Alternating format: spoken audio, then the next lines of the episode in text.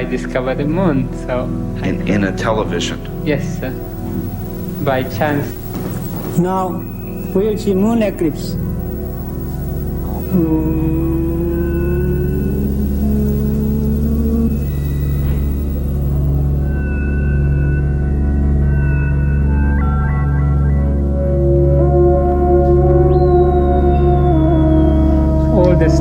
set humankind had was the moon.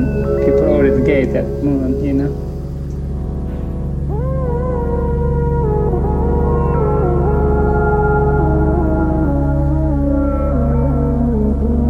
I don't make art. Art make me, you know. Not art, but new technical possibility which has been developing, you know. So you have to have a salary, otherwise you cannot make salary. 12월 22일 수요일 FM 영화 음악 시작하겠습니다. 저는 김세윤이고요. 오늘 오프닝은요. 지금 상영 중인 다큐멘터리죠. 백남준 달은 가장 오래된 TV의 한 장면이었습니다. 이어서 톰슨 트윈스의 Hold Me Now 이 다큐멘터리에도 나오고요. 음, 백남준 선생님의 가장 유명한 작품 Good Morning Mr. Orwell 그 1984년 1월 1일에 세계 최초로 인공위성을 통해서 뉴욕과 파리에서 생중계된 그 쇼에 어, 이 노래 톰슨 트윈스의 홀드미 나우가 들어가기도 하죠. 아, 오늘 첫 곡이었습니다. 12월 6일에 개봉했고요. 저 이 다큐 보고 깜짝 놀랐습니다. 제가 놀란 이유는 첫째, 너무너무 멋진 분이었습니다. 둘째, 너무너무 재밌는 분이었습니다. 셋째, 이 다큐멘터리가 너무너무 재밌습니다. 하나도 안 지루합니다. 어, 저는 이렇게 표현하고 싶어요. 누구나 알지만 아무도 몰랐던 백남준에 대한 다큐멘터리라고 생각합니다. 어, 현대 미술에 대한 공부도 되고요. 정말요. 예. 막연하게 현대 미술은 어려워. 뭐 이상한 사람들 같아 정도로 생각했던 분이라면 아, 현대 미술이 이렇게 시작되었구나. 그리고 현대 미술에서 백남준이라는 사람은 이런 위치구나. 이래서 대단하고 이래서 천재라는 얘기를 들었구나. 라는 걸 아마 알 수 있는 그걸 너무나 재미난 방식으로 보여주는 그리고 정말 방대한 자료를 우리에게 찾아서 보여주는 다큐멘터리였어요. 백남준 다른 가장 오래된 TV. 오늘 들려드린 장면은요. 음, 이 영화의 제목이 있잖아요. 다른 가장 오래된 TV. 이게 실제 백남준 선생님의 작품 이름이거든요. 1965년에 발표한 비디오 아트의 제목인데 제목이 달, 예, 문, 하늘에 떠 있는 달은 가장 오래된 TV라는 게 제목이었어요. 그걸 설명합니다. 어, 인간은 늘 달을 쳐다봤죠. 그런 점에서 가장 오래된 텔레비전은 달이에요. 저는 이 표현도 너무 멋있는 거죠. 우리가 지금 늘 TV를 쳐다보듯이 지금은 TV가 있으니까 TV를 쳐다보지만 예전에 TV가 없던 시절에 사람들은 늘 달을 쳐다봤다라고 생각한 거죠. 그래서 달은 인간의 가장 오래된 TV. 그 뒤에 이어지는 인터뷰는 이런 거였죠. 전 예술을 만들지 않아요. 예술이 저를 만들죠. 왜냐하면 비디오라고 하는 이 매체는 새롭게 발명된 거잖아요. 그 새롭게 발명된 것이 백남준이라는 아티스트를 만들어냈다. 셀러리가 있어야 셀러리 요리를 할 수 있죠라고 이야기를 하는 대목 오늘 들려드렸어요. 저 이거 보고서 예, 이제는 조금 자신감이 생겼습니다.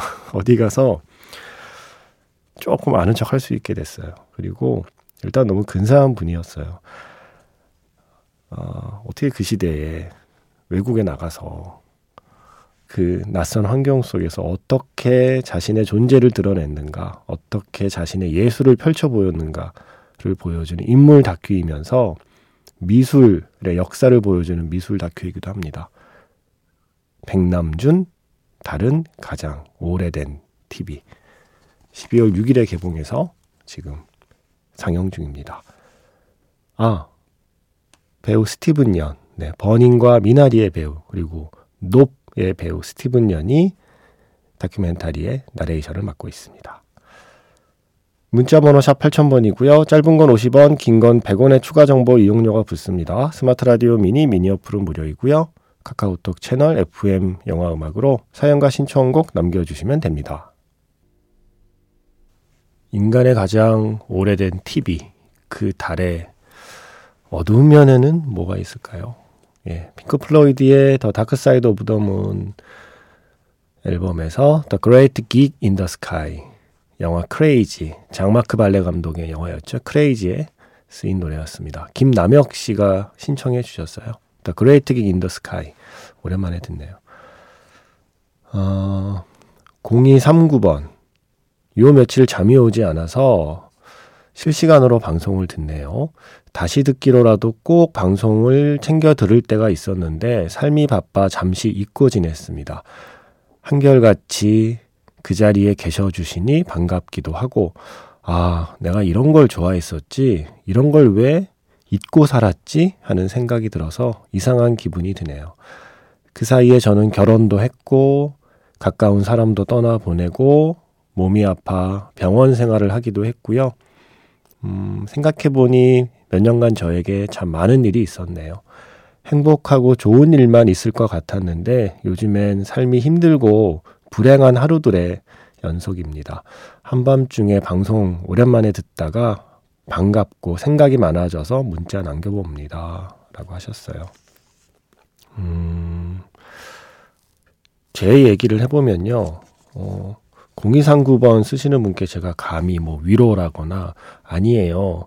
그게 아니에요. 그건 이거예요. 라고 말씀드릴 위치는 아니기 때문에 저는 다만 제 얘기만 할 수 있을 뿐이니까요. 이게 혹시 도움이 될지 안 될지는 모르겠지만, 어, 제 경우에는 예전엔 그랬던 것 같아요. 어, 행복하지 않으면 불행한 거라고 생각했던 것 같아요. 그리고 불행하지 않으면 행복한 거라고 생각하는 뭔가 그 중간이 없다고 생각한 것 같아요. 그냥 세상에는 행복 아니면 불행, 뭔가 둘 중에 하나만 있는 것 같은 느낌? 지금 제가 문득 생각난 이 비유를 이해하실 분들은 나이가 좀 있어야 되는데 예전에 카세트 테이프 그 워크맨이라고 부르죠. 거기에 auto reverse 기능이 있었잖아요. A면 다 돌아가면 자동으로 B면 돌아가는 뭔가 그런 것처럼 행복한 시간이 끝나면 바로 자동으로 불행의 시간이 플레이되는 뭐 그런 것처럼 생각했던 것 같아요. 그런데 조금 시간이 지나고 요즘 들어와서 생각하는 건 아, 그게 아닌 것 같다. 어쩌면 행복도 불행도 아닌 어중간한 시간이 대부분인 것 같다. 어, 그런 생각을 좀 하게 되는 거죠. 제가 그래서 가끔 방송에서 말씀드리는 게, 우린 결국 순간의 기억으로 시간을 버티는 것 같아요. 라고 얘기하는 게, 어, 어떤 순간순간, 행복의 순간은 너무 짧은데, 다만 그 순간을 오래 좀 붙잡는 여러 가지 방법을 개발해서 그 순간순간들을 떠올리는 그때의 기억, 그 힘으로 나머지 긴 시간, 뭐 불행한 시간도 있겠지만 대부분의 어중간한 시간을 버텨내는 건 아닐까라는 생각을 최근에 하게 됐다는 거죠. 이게 뭔가 행복이든 불행이든 어떤 순간에 너무 좀 오래 좀 집착을 하거나 너무 큰 의미를 부여하면 왜 그 테이프 씹잖아요. 예전에 워크맨들이 테이프 씹어서 다 엉켜버리잖아요. 약간 그렇게 되는 것 같아요. 어, 우리의 어떤 일상이나 삶이라는 것도 어쩌면 크게 보면 작은 순간일 수 있는데 거기 너무 집중하고 집착하다 보면 마치 테이프가 씹어서 엉키는 워크맨처럼 그렇게 좀 내 삶도 좀 엉키는 순간이 있는 게 아닐까라는 그런 생각들을 최근에 해보고 있습니다. 물론 제가 뭐 그렇게 불행하다고 말할 정도의 일을 겪고 있지 않아서 할 수 있는 배부른 소리일 수도 있는데 어, 불행 대신에 불운이라는 말을 좀 써보려고 하고 있어요. 행복 대신에 행운. 뭔가 이게 불행. 이렇게 하면 뭔가 무슨 운명처럼 느껴지잖아요. 너무 좀 무, 무겁다고 해야 되나? 근데 불운, 이러면 약간 운수. 그죠? 운명과 운수의 그 차이, 그 무게의 차이. 그래서 불행과 불운의 차이도 있지 않을까. 난 불운한 거지, 그죠? 예. 불행하다고 생각하면 너무 좀 무거운 걸 짊어진 느낌이라, 아, 내가 운이 없네. 운이 없었네. 그리고 행복, 뭐 이러면 너무 대단한 거라기보단, 어, 내가 좀 운이 좋았네 이번엔 뭐 요 정도의 의미 부여를 어, 하려는 노력 뭐 그런 걸 하고 있습니다. 어, 왜 그 크고 그쵸 덩치 큰 강아지 들일수록 이름 좀 너무 센 거 지으면 더 무섭잖아요. 가령 막 저기 큰 개가 오는데 덩치 큰 애인데 이름이 타노스야. 막 그럼 무섭지 않을까요? 이름이 샤크야. 예. 설마 그렇진 않겠지만 개 이름을 킬러로 지었어. 예를 들어서.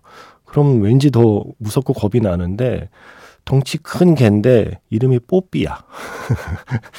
덩치가 큰데 이름이 순자야. 이러면 약간 좀 그래도 좀 경계가 좀 누그러지고 겁이 좀 덜 나는 것처럼 불행이라는 이름 대신 불운이라는 이름을 조금 붙이면 저에게는 그게 약간 뽀삐나 순자 같은 역할을 해주기를 기대하면서 그런 노력을 하고 있습니다. 예. 제 얘기였습니다. 0239번 쓰시는 분께 뭐 도움이 될지 안 될지 모르겠지만 그래도 중요한 건 이거잖아요. 지금 이 순간에 예. 뭔가 내가 좀 불행하다고 생각하는 날들이었지만 그래도 영화 음악을 듣는 순간에 잠시 아 내가 이런 걸 좋아했었지 내가 이걸 왜 잊고 살았지 하는 생각을 잠깐이나마 하신 거잖아요. 네. 이 순간을 오래 기억하십시오. 어, 이걸 왜 잊고 살았지? 여기에 너무 집착하지 마시고 구간을 조금 앞으로 옮기세요. 예. 플레이 구간을 내가 왜 이걸 잊고 살았지? 아유, 나 왜 이러지? 여기 말고 좀 앞으로 더, 예, 좀 대감기, 예, 조금 앞으로 가서 내가 이런 걸 좋아했지? 나 이거 좀 더 다시 좋아해 볼까? 하는 쪽의 구간에, 어, 그쪽 구간으로 옮겨서 플레이를 해 보셨으면 합니다. 뭐, 뭐라도 도움이 될까 싶어서 그냥 아무 말 해봤습니다. 또 놀러 오세요. 예. 언제든지 문자 남겨주시고요.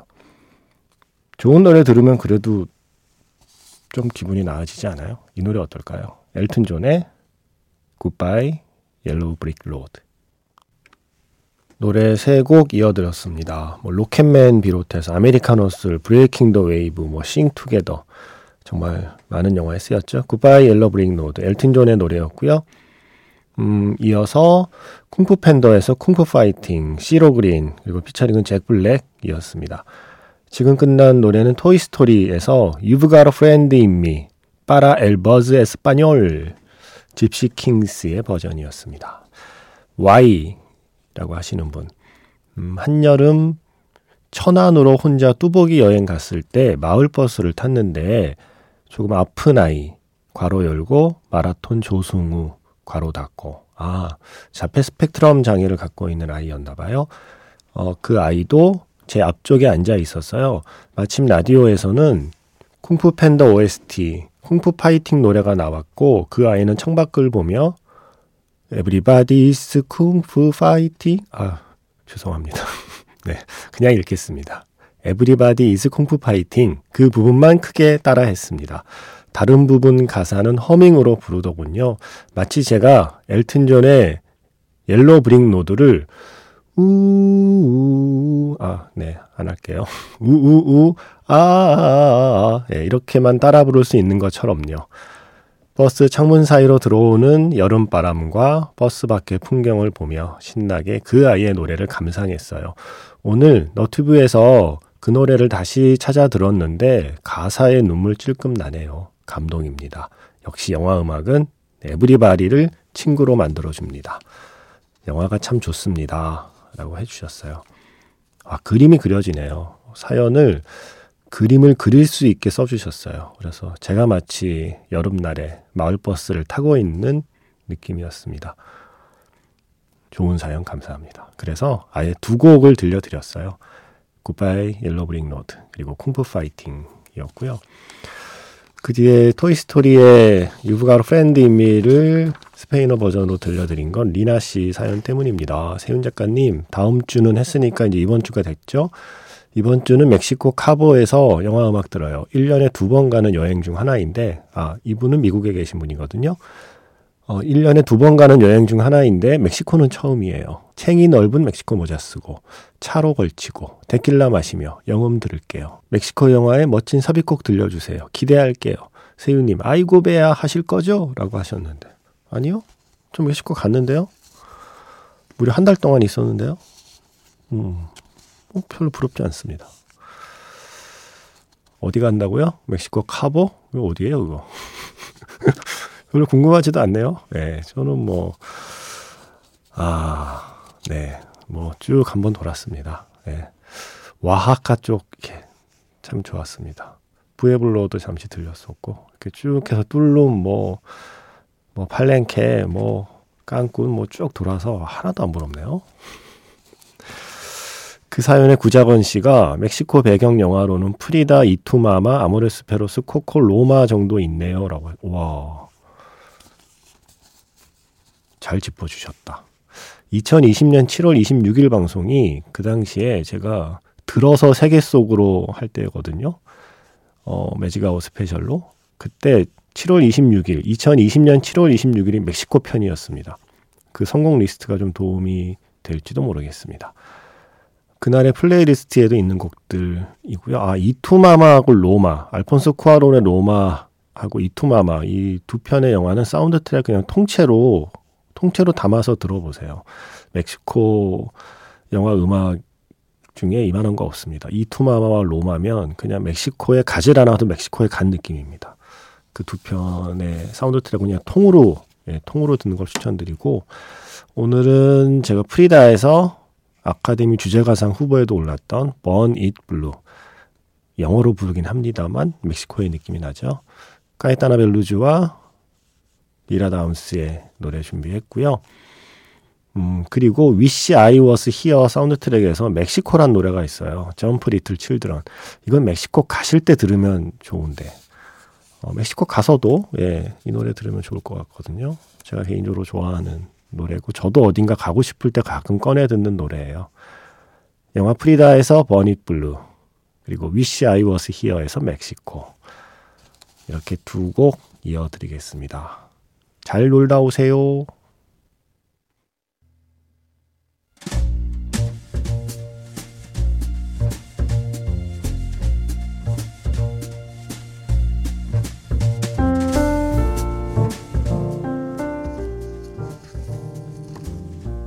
다시 꺼내보는 그 장면, 영화 자판기.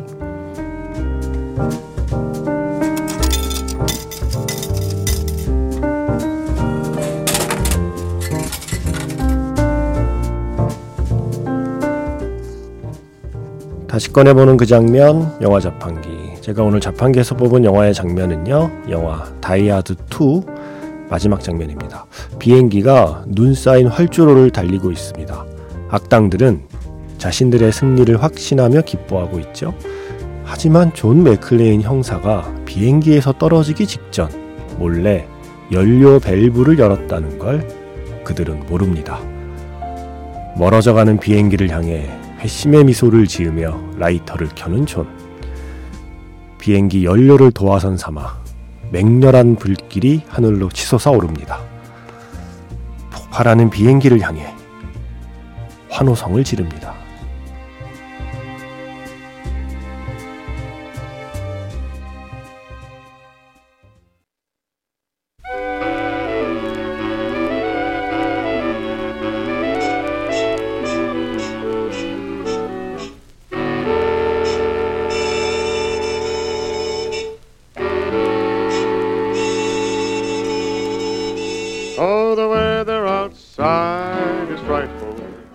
정윤경 씨가요. 다이하드 2에서 시벨리우스의 핀란디아 신청합니다. 라고 하셨어요. 다이하드 2의 마지막 음악이 바로 핀란디아였죠.